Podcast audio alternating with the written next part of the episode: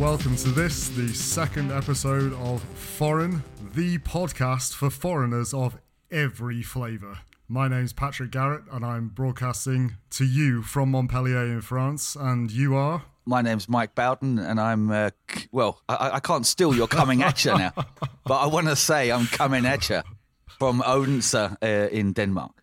You, you can always come at us, Mike. It's, it's, uh, it's not it's not an exclusive thing. Um, so we did the first episode last week. Everything uh, went pretty well. We got really good reception, so we're all very pleased about that. Are you pleased, Mike? Are you happy?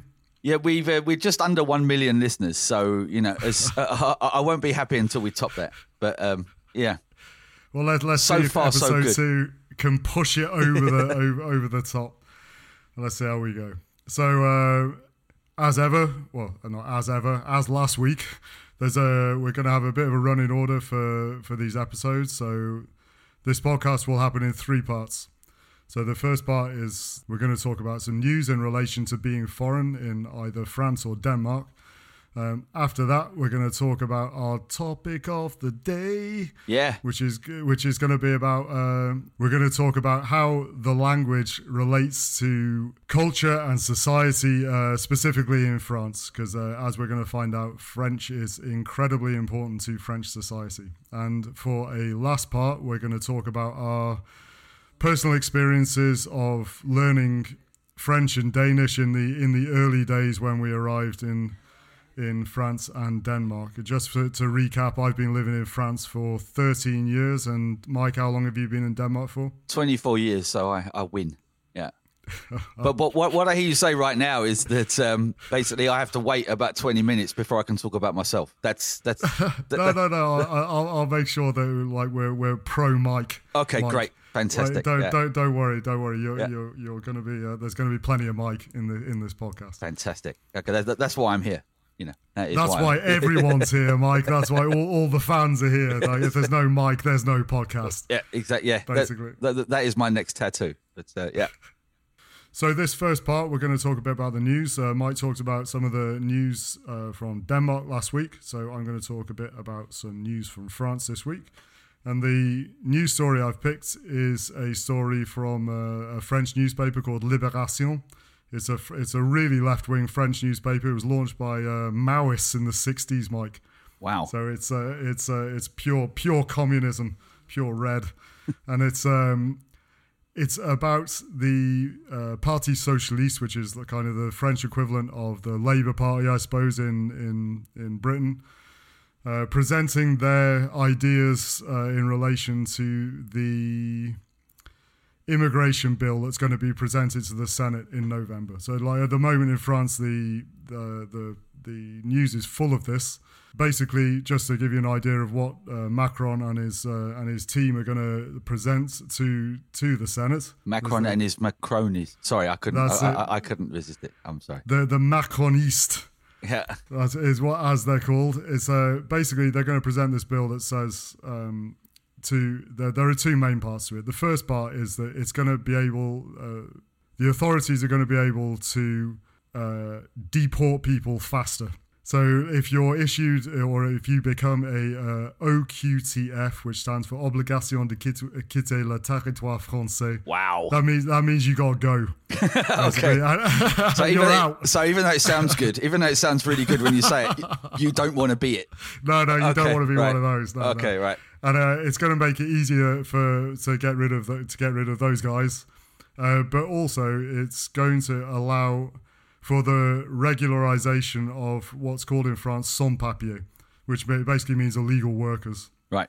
um, but only if they work in certain professions. Uh, so basically, there's a there's a lot of opposition to this from the uh, Les Républicains, which are the, the French version of the Tories. Uh, they've said they won't vote for it, so it's not over yet. So that's pretty much it. It's going to allow uh, Macron and well the French state to get rid of people it doesn't like, you know, a lot easier. But also, it's going to uh, basically allow for people who are illegal or some people who are illegal in France uh, to be legal. They they- they're going to give them like working permits for a year. So the right wing are basically like they're saying absolutely nobody ever, and Macron Yeah. is saying not a lot of people, but some. Yeah, that's right. So Right, like yeah. Macron's Ma- Macron's a centrist basically. So he's so it's, it's kind of uh, he's, he has to sort of like sit between the left and, and the right, literally. and um, the this news story that's on Liberation, it's basically the Parti Socialiste saying that they you know they want to present an alternative stance to the to this immigration bill because they they their fear is that the uh, it's becoming an entire debate that's fueled by the far right that's fear mongering about immigrants and blah blah blah. Exactly. Yeah. Um, how so- does it? Sorry to uh, interrupt. How does it work in France when you said about Macron? It, it, it's it's still up in the air because of the the right wing party. I've forgotten the name now. Said they won't vote for it. So Macron to, to to get a majority in Parliament, Macron actually needs both sides of the kind of of the house to. Basically, he, he needs like this is a bill that's going to the Senate.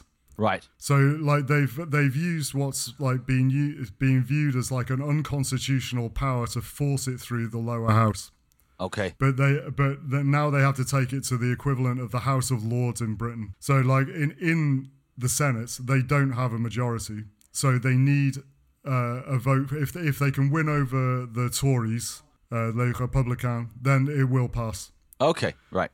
But the, so what they don't want to do, obviously, is well, I would hope, obviously, is talk to uh, Marine Le Pen and the fascist party. So like, um, so basically, what they're trying to do is is find a compromise that everyone will vote for. So like the Parti Socialiste here are saying uh, they're, they're saying like you know it's uh, it's a load of bollocks basically, and they they they're trying to pre- present something that's a, um, a bit more inclusive.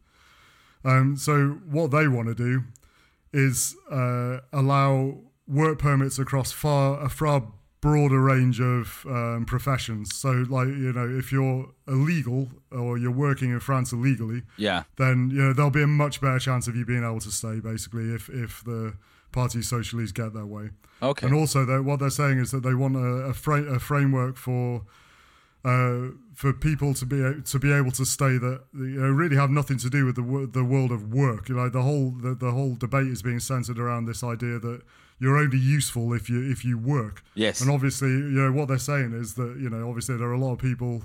You know, certainly there are people, you know, such as unaccompanied minors who come here as like refugees from wars, people who are fleeing, you know, climate problems, etc., etc., that you know don't really fall into this category. Um, so they want to provide a framework for those people to be able to stay.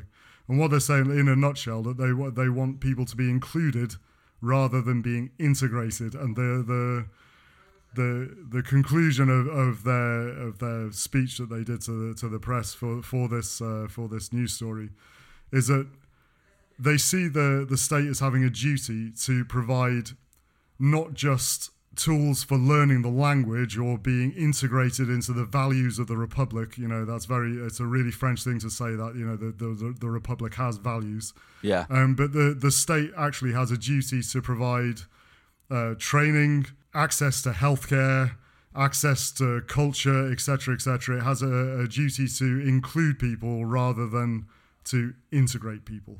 And that, Mike, is my news of the week. Fantastic. There Well, there's to um, make a slight comparison.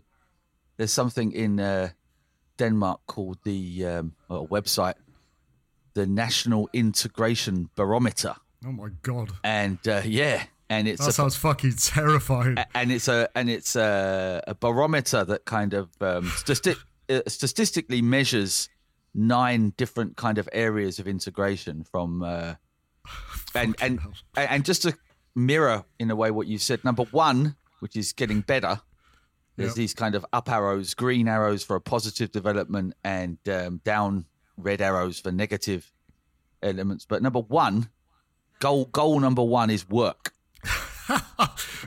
And uh, Oh, yeah so Sorry, I just choke on my tea. and it says number it says here uh, more immigrants.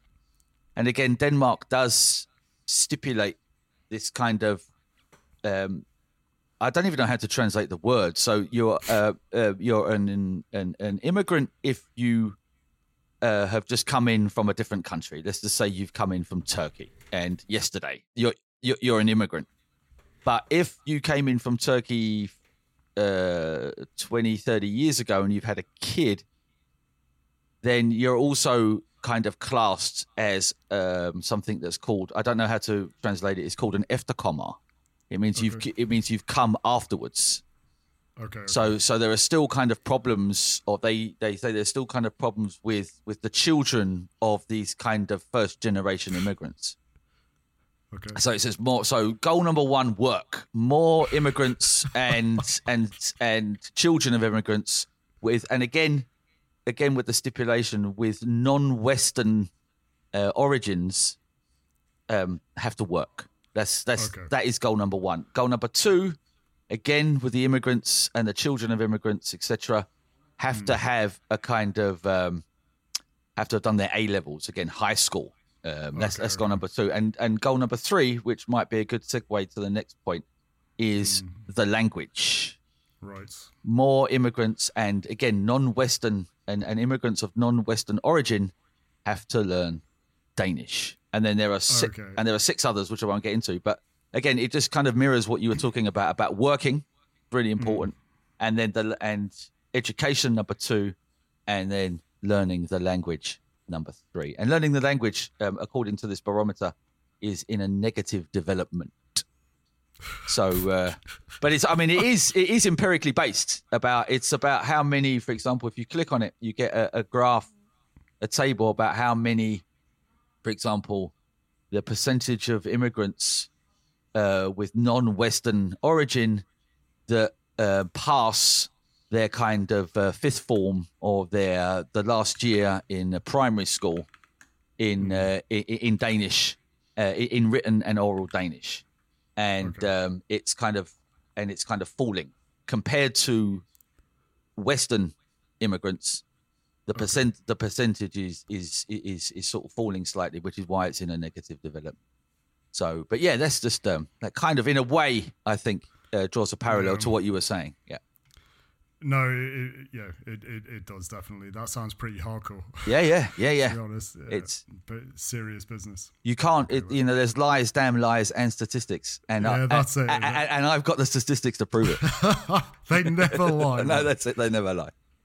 So to move on then from uh, from that, let's let's talk about how how important French is to to the French state in terms of terms of immigration. What I really wanted to talk about is is the importance of the French language to to French culture and to French society on a on a political level and, and what the messages we receive about the French language from the government really mean for for foreigners and immigrants in general. I mean, I, I, I am an immigrant. I am affected by these issues, so I, I, I wanted to talk about that.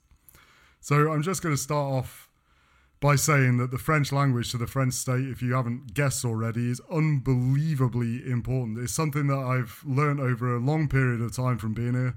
Um, I've been in the French university system for over six years, and the first year and a half of that was learning French as a foreign language.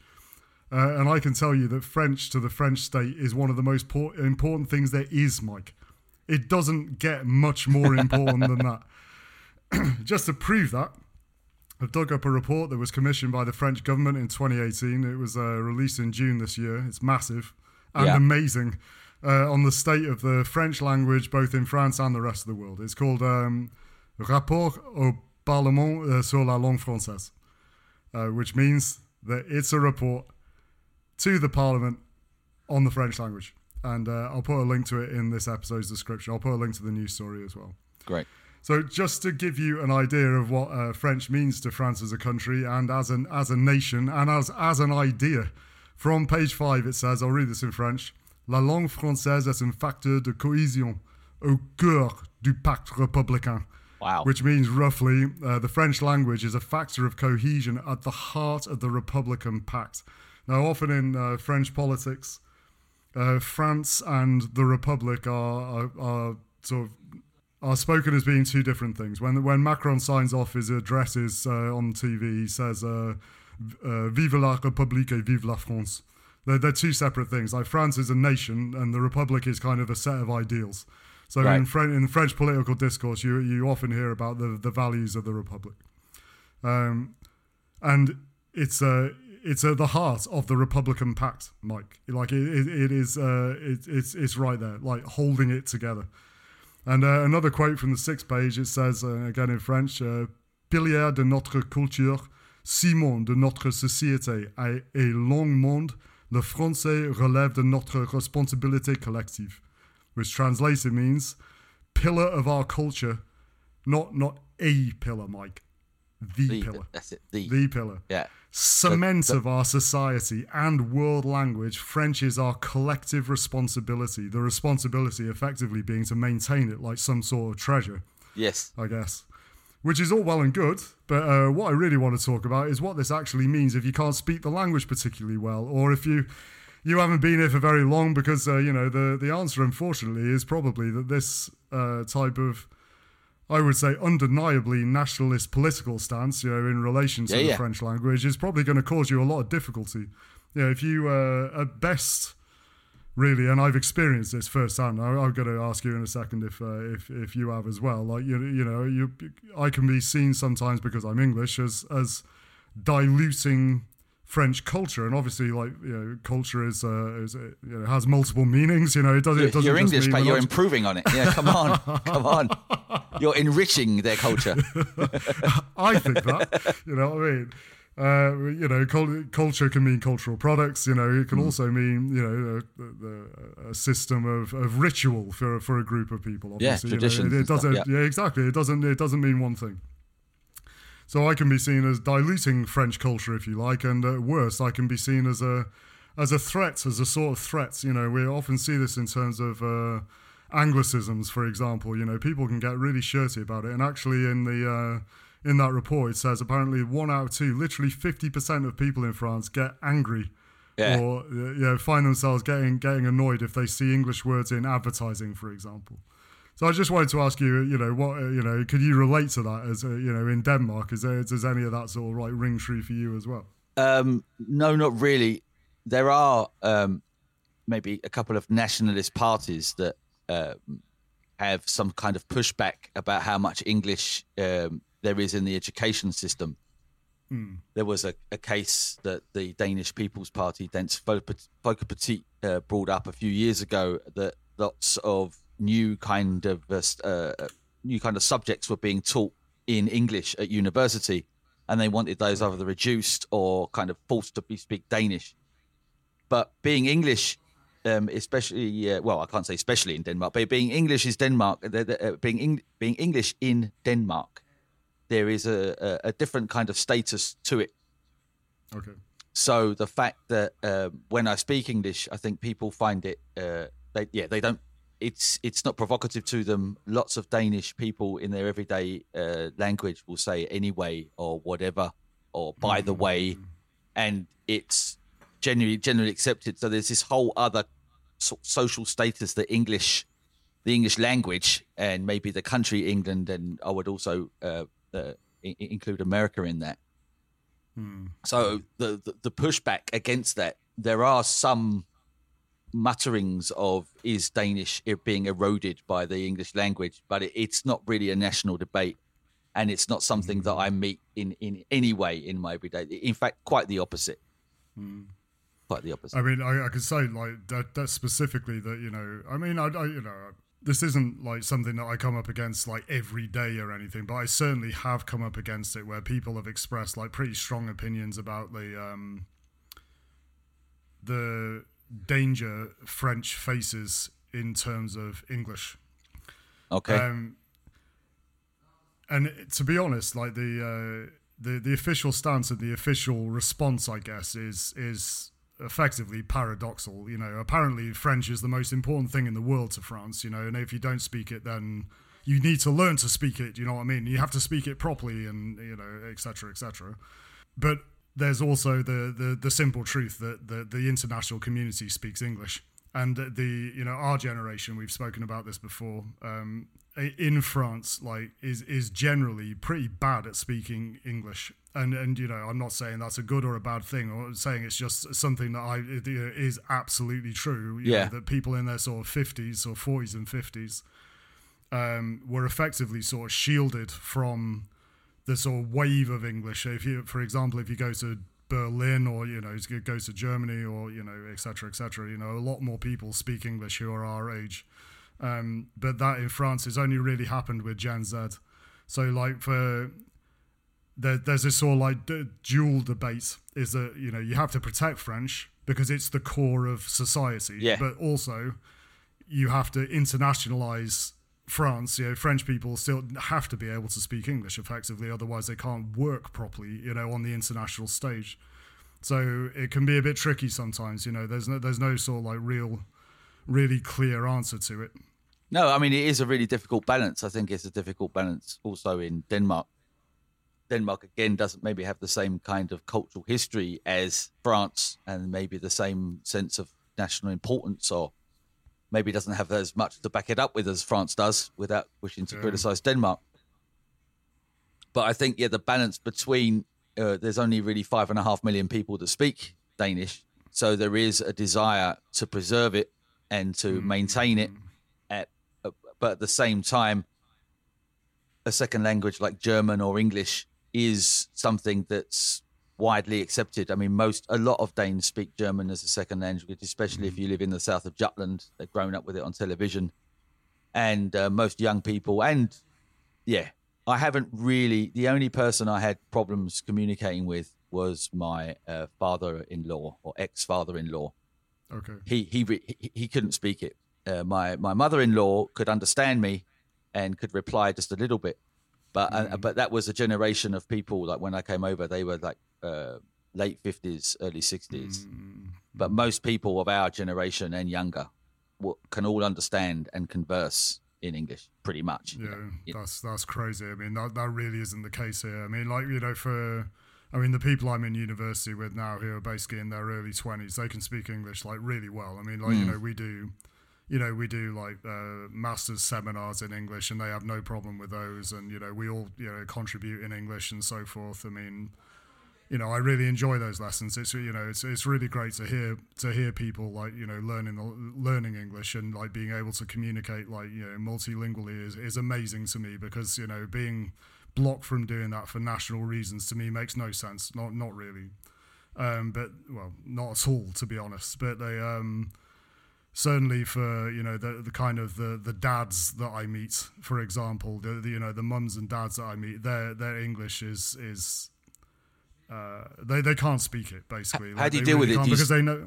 do, do you I- start I shouting speak- at them? I- speak slow and loud. Do you know, you understand me? cup Uh, of like- tea?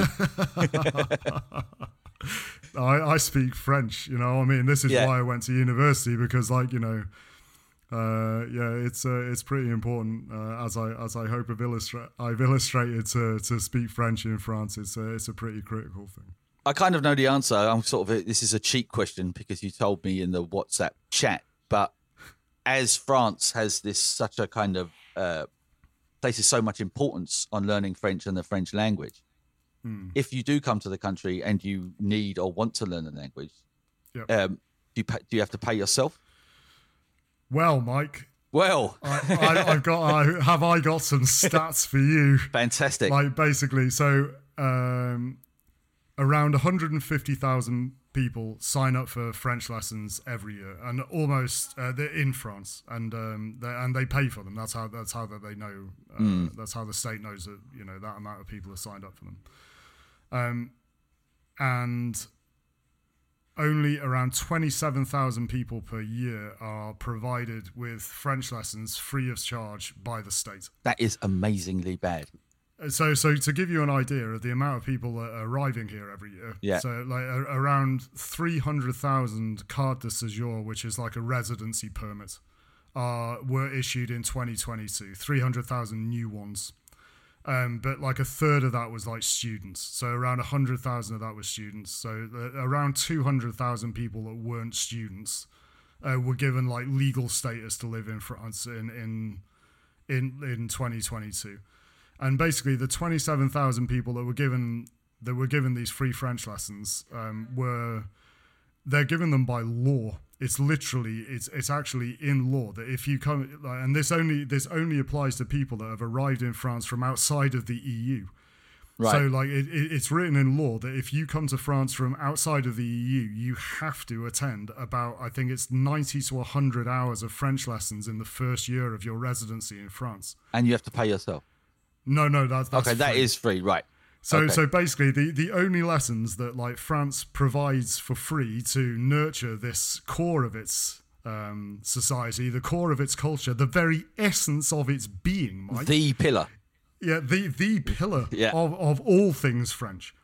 It only provides to those by law that it actually has to provide. There is Right. no other provision, which like you know harks back to the to the news story that I was talking about earlier, where like basically the the left wing, the sort of centre left, is basically saying your immigration policy is just full of shit, basically, because like you know you say one thing and you're making no real effort to include anybody into any of this at all. It's just bluster, basically. Yeah, it sounds it's quite strange because in uh, Denmark, with me, uh, I was trying to find the uh, webpage that I got up earlier, but um, as far as I can, as far as I can tell, that learning Danish is free, completely free.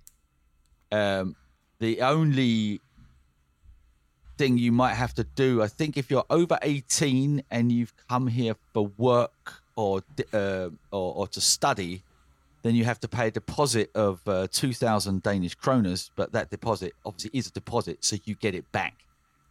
But to actually go to Danish language school, as far as I can tell, and anyone, anyone wants to correct me on it, uh, I did Google it earlier, and I'm trying to ferociously Google it as I'm speaking right now. But um, it is free. It's a free thing. So, so, That's to, that's just unbelievable. so, I so, mean, that's so, just- so Dan- Denmark puts its money where its mouth is. France, yeah. I'm gonna say like what I, honestly like I, you know I'm not gonna I'm not gonna go off on one but like honestly like you, you know in in this third part we're gonna talk a, a bit about our about our personal experiences of what it was like when we arrived in these countries and uh, and couldn't speak the languages but I can I'm gonna preface like what I'm gonna say with uh, it was really horrible Okay. so like uh, what was it like for you learning the language. Are we? Are we're already there? Okay, because I because because I was just about to hit you with some Danish. go on The, let, uh, let's fo- have some, let's have some Danish go on But the, the, the culture minister, um, or the, not the culture minister, but the culture um, ministry is the word I'm looking for. They have um, a language section, and um, I'm going to try. You know, French sounds so much better than Danish, but it says here: uh, "Sproget er bærer af tradition og kulturel kontinuitet, og sproget er en motor for kulturel vækst. Uden det danske sprog er det vanskeligt at forestille sig dansk kultur." And that translates to language is the bearer of tradition and cultural continuity, and language is a motor for cultural growth. Without the Danish language, it is difficult to imagine Danish culture. so, so, but uh, you may laugh, Pat. I am laughing. You are laughing, but Yeah, yeah. uh, it, if I could challenge you on that, is there any part of that that isn't true? Though? Well, it's a bit of a sticky wicket, in it? It Because is. like, Because in a way, Uh, I, I understand the kind of the grandioseness, and maybe that's what you're laughing at. But I mean, as you were saying about with with uh, with French, with the idea that Hmm. you can kind of uh, agree with it, but at the same time, everyone also has to speak English. And it's, if if you're looking at Denmark as a country of five and a half million people that has its Hmm. own, as you were talking about before, traditions and and and and and, and cultural, um, sorry, it has its own traditions. Then language is a way to also communicate that tradition. so I do agree that like language is important for social cohesion. I mean, that's just obvious. If you can't communicate with people, then then things become pretty difficult pretty quickly, as we're gonna we're gonna talk about in a minute. Um, what I don't agree with is excluding people. You know, based Oh, on the that absolutely. they, but Yeah. that they that they can't speak the can't speak the language, and that they can't uh, they're not being effectively given aid to to speak it. I mean, like what you know you've just said there is like the Danish political message is that um, Danish as a language is critical for Danish culture, Yes. but but they also expect that, accept the fact that you know people have to be able to communicate internationally because you know there are only you know just over five million people who live in Denmark, Yeah. and they provide all of the tools anybody could ever need for free to learn the language. Yep. You moved As to the wrong country, as- Pat. You moved to the wrong. as opposed to France. You know, as you know, it's it's a pretty. I mean, nationalism in France can be extremely bellicose. You know, like it, it, it, it's not much fun a lot of the time. You know, there, there's a lot of racism in France. and, you know, for for a variety of reasons. But you know, I I hope that. um what would I think about like you know the language being essential for culture. It's tricky. Well, even the jokes we're making are kind of very cultural inferences. We're kind of are, bringing yeah. up, and other maybe other English people will kind of get where we're coming from and laugh. Where maybe the French listeners or Danish listeners will maybe understand some of it, but not all of it. So in a way, I can kind of understand the uh, the yeah the idea behind it. But I absolutely agree with you. Yeah, you have to allow for people to have a life who maybe can't speak it when they get here, or at least have trouble learning a different language because you know sometimes learning a language is difficult, and you. Uh, I mean, to, to give you just a, an, an anecdotal example, like I met a lady on the on the tram in Montpellier the other day, and she was uh, she heard my son. Uh, I was speaking English to my son Arthur, and Yeah. um and she she said to she said to Arthur, you know, are you you can speak English, and and she, he said, yeah, I'm British, and you know, she was from Nigeria, and she lived in. A Ni- a Nigerian, uh, the language of instruction in Nigeria is is English right. and um, she she'd been in France for four years. She'd lived in Britain. She didn't like it because because of the weather. Neither did we. you Neither did we. You know. and uh, she uh, she had. I, I said to her, you know, how how do you like it here? You know, how are you getting on? And, she and she said, like, what, what I really wish is that you know there was there were, there were more opportunities in English because there aren't any. Effectively, she had two masters, Mike. You know what I mean? She she was here with her family. She couldn't work. You know what I mean? And it's because, like, I, I mean, I wouldn't want to say it's specifically because of this sort of like political posturing, but I, I would go as far as to say it probably doesn't help. You know what I Yeah, mean? It's like, yeah. you know, it, it's like all of the job, for example, like, you know, I'm, I'm applying to do my work placement now for the second year of my master's. And um, you have to be able to speak English and French fluently you know, for all I'm applying for like media jobs in Paris, I mean, you have to be able to speak like fluent English and native French. Do you know what I mean? But you can't just speak English because then no one will understand you, and you can't not speak English Because no one because understands like you. yeah, because no one will understand you. Yeah. Absolute nightmare. Yeah, I think that's interesting because again, it reminds me of. I mean, I, I've been kind of maybe talking Denmark up, but especially in terms of education. Um, I again, it's been up for political debate, and I'm not sure where the land lies right now. But there have been lots of cases of people coming again from um, non-Western uh, backgrounds with, as you say, a master's or university degree, or they're trained nurses, but they can't actually get a job in Denmark. And language is maybe one of the barriers, but the other one is is that, as you could, uh, if you remember the uh, integration barometer, number two was education, and Denmark is this huge education country. So the so even if it's a master's, the university or the way it's studied or the uh, the um, the degree is just not recognized. And so, in order to become recognized, guess what you need?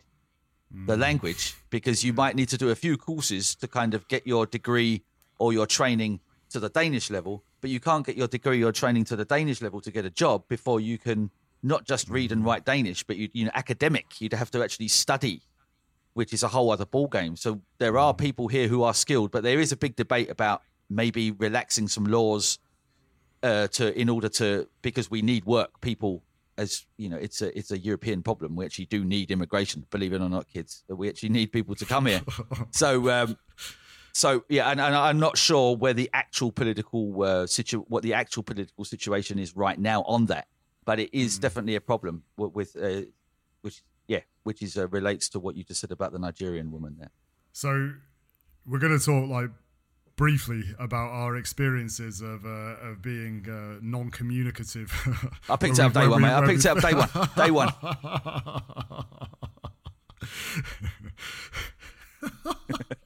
So, so uh, like, what were your? Uh, uh, you arrived from from London, innit? yeah Uh, so, like, what what were your what were your first years like in Denmark in terms of language? Well, I I'm kind of the poster child for this integration barometer. You know, they. Uh, I, I, I'm quite surprised there's not a kind of picture of my face on there, because I basically did in in the order that they wanted me to do it. I uh, uh, I was very lucky that I went into a cafe, a bar, and asked if they had work. And the guy who was kind of uh, run it, a guy called Mark, was English, and I had no idea. And so he gave me a job as a dishwasher. And he kind of said, as soon as you can learn the language or understand what's being said to you, you can move upstairs and, and work in the kitchen, which is motivation enough. I did go to the um, what I was mentioned earlier about the free kind of uh, language classes in the evening, but then my work became full time, so I sort of learned it on the job, um, Okay. and then after working there for a few years, I suddenly realised that maybe I should get an education, and then so I did step two of the integration barometer, which was getting an education. But again, my written Danish was really bad at that point. Okay. And then step three, the language sort of came into place. But if we're talking about, are we talking about the early days? Like, you know, the, the first couple of, yeah. talk talk about whatever you want. You know what I mean? It's like, um, I mean, I mean, like, yeah, yeah, go for it. Do do what you want. Well, there was a lot of sitting around uh, the dinner table uh, with uh, with my uh, uh, my ex-wife's family's house. And Just to be clear, your ex your ex wife is Danish, right? yeah, she's Danish. Yeah, I came here with a Dane. I think I mentioned that last week. But for those of you who are just listening for the first time, um, I came over here with a Danish woman um, in uh, 1999. So uh, the first few months was she was my personal translator, which was tiring for her and for me. There was a lot of times where all the family or whoever would be sitting around talking, laughing, and joking, and then after all the all the laughter dies down, I then get get told the joke, Okay. and you know, yeah, yeah, you know, it's a bit, bit late for that kind of thing, and um, so it was. But I was very lucky in in the fact that I did have my uh, ex-wife there to help me and to translate things for me, and um, so yeah, that maybe it, it it still was difficult, but it was made a lot easier by the fact that I had a native speaker. I was living with a native speaker at the time. What about you? It was it was pretty horrible. I'm not gonna lie. I mean, uh, like for a start, like I'm uh, I'm married to uh, Fiona. Uh, she's uh, she's English as well. She could she could speak French, kind of. Um, she had kind of A level French. Uh, she could speak English. Sorry, she could speak French pretty well, um, but not amazingly well. So she couldn't. You know, she could she could only sort of like do So the Republic didn't accept her when she came. It, it- no, it- no, it- it like, wasn't we- enough. we we weren't really well accepted. No, like we were. Um, we lived in uh, in the middle of nowhere. We weren't in a town. Uh, we were in a we were right out in the woods in a place called Corrèze, and we, we neither of us could really communicate very well at all. I mean, there weren't very many people there, and uh, it it took a long, long time. Those those first few years. I mean, I started having there there was no aid provided by the state at all, and so I mean, I was working in English. We spoke in English in the house, and really, even in supermarkets and stuff like that, talking to. I mean, I literally I couldn't even order a coffee when we first arrived, and uh, it was uh, Un you know, café, s'il they, plaît. we, ça, ça. C'est ça, pardon. Uh, I mean, it could be, it could be pretty hostile. I'm not going to lie. You know what I mean? Like people could be, you know, if, if you can't speak the language at all, like you know, some people, you know, really don't like that.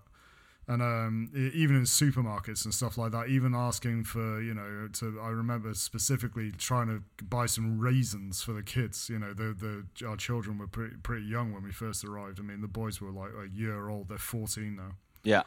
and um, I, I'll never forget that conversation. It was just awful. You know what I mean? I mean, like me being a, a sort of white British man. Uh, you know, I'm I'm pretty much like the What's wrong with world's most- the world's most privileged demographic. Exactly. And all of a sudden, and, and all of a sudden, I was kind of like shocked into into this situation where uh, you know I couldn't speak to anybody about anything. You know, I'd like so basically. It was kind of it was it was a, a bit similar to your situation in a way, in that you know Fiona could speak French like you know well enough to sort of get by. Mm. I mean, a bit better than that. She could speak it like okay, but you know, um, it wasn't until like I, I'd been living in, you know, I had a, a sort of string of French teachers over over over the years, but like it really wasn't until uh, we'd been here for about eight years, for about seven or eight years. That I that I went to university and started uh, started learning French French seriously. I mean, by that point, I was about I passed a B one exam. Right. So like, I, you know, I, I, you know, I could like, you know, buy tickets. I was, I was like autonomous in the fact that I could sort of like, you know, go into shops and buy stuff and blah, blah, blah. And I've been living there for like nearly eight years, just to give you an idea. So like, if you're listening to this and you know thinking, should I go to a foreign country? Go to Denmark. you know what I mean? Where, where, where we you don't want you here. We don't want more. we don't want more people here. We, you know, don't don't come here. Go to Sweden. No, it was pretty horrible. I'm not gonna lie. All all of the yeah, everything you said about like not getting jokes and bloody blah. I Hmm. mean, it was just like that times twenty. It was just awful, basically. So like you know, I don't regret it now because obviously you know I'm I'm pretty fluent in French and you know, like I said, I'm doing a masters in French and bloody blah, and you know that's fine. But uh, You're also writing. yeah, a, I like- mean, come on. You're also writing a kind of a book in French, Pat. I, You know, I did write I did write a novel in French last year. Yeah, Yeah, yeah, yeah. I, I did do that. So yeah, I, I Available from I- all good bookstores. That's you it. I wish. We'll see. But like, yeah, that, that um, yeah, not not being able to communicate at all is, is an extremely humbling experience, you know. And, Yeah. and the, which is probably why we're, you know, part of the reason that we're we're doing this podcast. You know, it's one Yeah. of the main things that you know we we have in have in common. You know, is the fact that we, you know, we we we had to go through that. You know, it's uh, it's uh, Yeah, coming from London Very, and, very and deep. yeah, sorry to interrupt. Yeah, but, but coming from London and feeling kind of king of the castle, so to speak. Yeah. and then all of a sudden I'm downstairs in a kitchen in a foreign country, and everyone's kind of, you know, and again, a lot of people are speaking to me in English, which, which is nice, but there were a few people who insisted um, that they Yeah. didn't want to talk to me in English, which is their prerogative.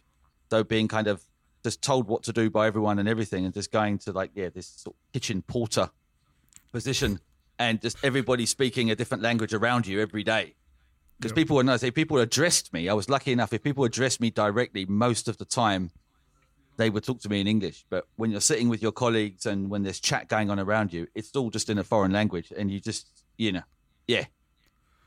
So th- th- there's only one way to, you know, you just have to dig yourself out of that hole, really. Yeah, well, that's that's exactly that's exactly it. Like I said, I've been you know I've been in education for like quite a long time now. I worked for a long time. You see, like you know I worked in English like when we first when we first arrived here. And, um, um, it really was like after after I finished working, you know, it was it was my absolute priority was to learn the language. Like you know, as you know, as I described before, like if you if you don't have French in France, you're kind of you're pretty dead. Really, you can't really do much. So you know that's why I, I did what I did. But yeah. It's also important to note that it's even though I'm not trying to play the hard luck story because I know I understand that there are a lot of people who maybe come to Denmark and also France that don't have the same kind of resources that perhaps we have. As you said, we're it was like white white European males. We're kind of like top of the pyramid, so it's easy for me to sort of say, yeah, well, I worked my way up, and I, I and I did, but I also had the resources to uh, to to do it, and I also had the support at home. Well, there we go. And I'm glad you had the resources to sort it out, Mike. And uh, So am I, Pat. uh, yeah, no, and I, I'm. I did nothing too, to earn them I'm- myself. I was born with them, so oh, I'm lucky. I'm just lucky. That's it. I think we're, we were both born lucky, Mike, and uh, I, I. As Lady uh, Gaga says, Pat, I was I, I was born this way, you know. But I think she was talking about something else, to be honest. It's um yeah. Anyway, that, that that's that's a whole other podcast. That, that Yeah. is a, that is another podcast, and uh, I think we're gonna wrap this one up now. We've um, we've uh, extended our our time limit by by a bit, but um, yeah, you've got a lot of editing work to do, young man. Yeah, that that's it. But uh, so I'm gonna wrap this up and get on with that. Many thanks for listening. Uh, find us on Instagram, YouTube, Google Podcasts, Apple Podcasts. We've got a link tree on our Spotify. That's it. We've got a, a link tree on our uh, bio on uh, Acast on our social media, our social media uh, on um, on Instagram. We're at Forrin Podcasts. Yeah, is that right? That's exactly what it is. Yeah. Splendid. So if you want to follow us on there, that would be absolutely amazing. And if you don't, well, that is entirely up to you. No, it's not. And, uh, It's it's not their choice. They have to do it. You know, Yeah, they do have to do. do not actually. allow It's just- people to opt out because they will do it, Pat. So you have to subscribe and everything else.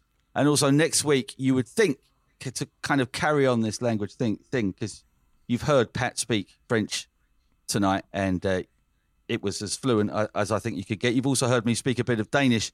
So you would think that all our kind of social problems and being part of the community were solved by the fact that now we can speak fluent language, and we're going to this yeah, and we're and that is what we're actually going to talk about next is uh, being a part of the society through language and how um, uh, the Danish and French society are actually, uh, as in the people that we meet, how we are greeted and how we're kind of uh, received when we speak our learned fluency fluent language. Yeah. Splendid. And that's going to be in two weeks. So many thanks for listening and we'll yep. see you then.